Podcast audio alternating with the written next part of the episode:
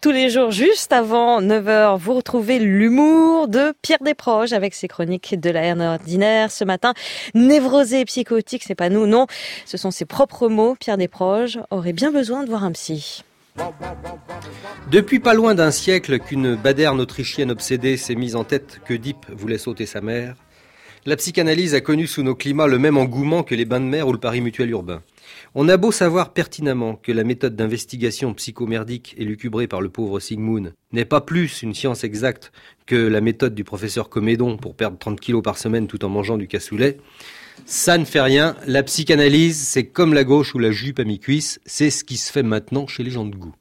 Ce scepticisme à l'égard de la psychanalyse, mais aussi de la psychologie et de la psychiatrie, qui s'y réfère de plus en plus, me vient, selon mes docteurs, des données de base primaires d'un caractère brutal et non émotif qui me pousse à manger le pilon du poulet avec les doigts ou à chanter l'ouverture de Tannhäuser dans les moments orgasmiques. Scepticisme fâcheux dans la mesure où ces temps-ci j'aurais plutôt besoin d'un psy. Je suis névrosé et psychotique.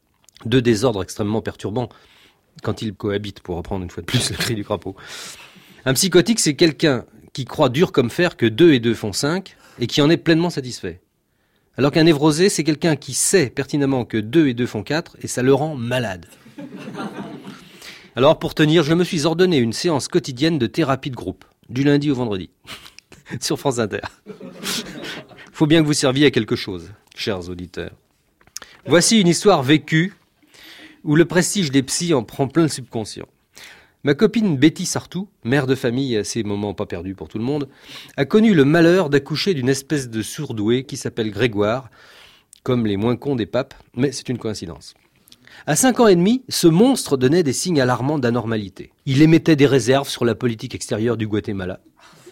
Et surtout, il savait lire, malgré les techniques de pointe en vigueur à l'éducation nationale.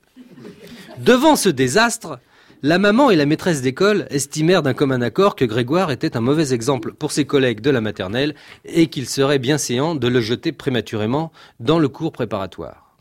Oui, mais à condition, dit l'éducation nationale, que Grégoire subisse de la part d'un psychologue par nous choisi les tests en vigueur en pareille occasion. Aujourd'hui, mon amie Betty et son superminus se présentent au cabinet du psy, en l'occurrence une jeunesse binoclée de type « touche pas à mon diplôme ». On prie la maman de rester dans la salle d'attente. 25 minutes plus tard, la psychologue libère le gamin et accueille la mère. « Madame, votre fils Grégoire peut sauter une classe. Il en a la maturité. Il a parfaitement réussi les tests de latéralisation. » Alors là, je vous explique. En gros, ça signifie que si on lui présente une cuillère, il aura tendance à l'attraper plutôt avec sa main droite qu'avec son pied gauche. Hein, c'est ça, là. Malheureusement, reprend la psy, malheureusement, madame, je ne vous cacherai pas qu'il semble souffrir de troubles affectifs, probablement dus à un mauvais climat familial. Voyez le dessin qu'il vient de réaliser. Je lui avais demandé de dessiner papa et maman. C'est assez clair, non ? L'enfant avait dessiné un père gigantesque, dont la silhouette occupait toute la hauteur de la page, alors que la mère lui arrivait à peine au plexus dans un tout petit coin de la page. Pour moi, c'est clair, soupira la psychologue. Cet enfant marque une tendance à la sublimation de l'image du père, tendance subconsciemment contrecarrée par une minimisation tout à fait anormale de l'image et donc du rôle de la mère dans le contexte familial. Je ne vois malheureusement pas d'autre explication. Moi, j'en vois une, dit Betty. Mon mari mesure 1m93 et moi 1m47. L'humour de Pierre Desproges, tout l'été à 8h55.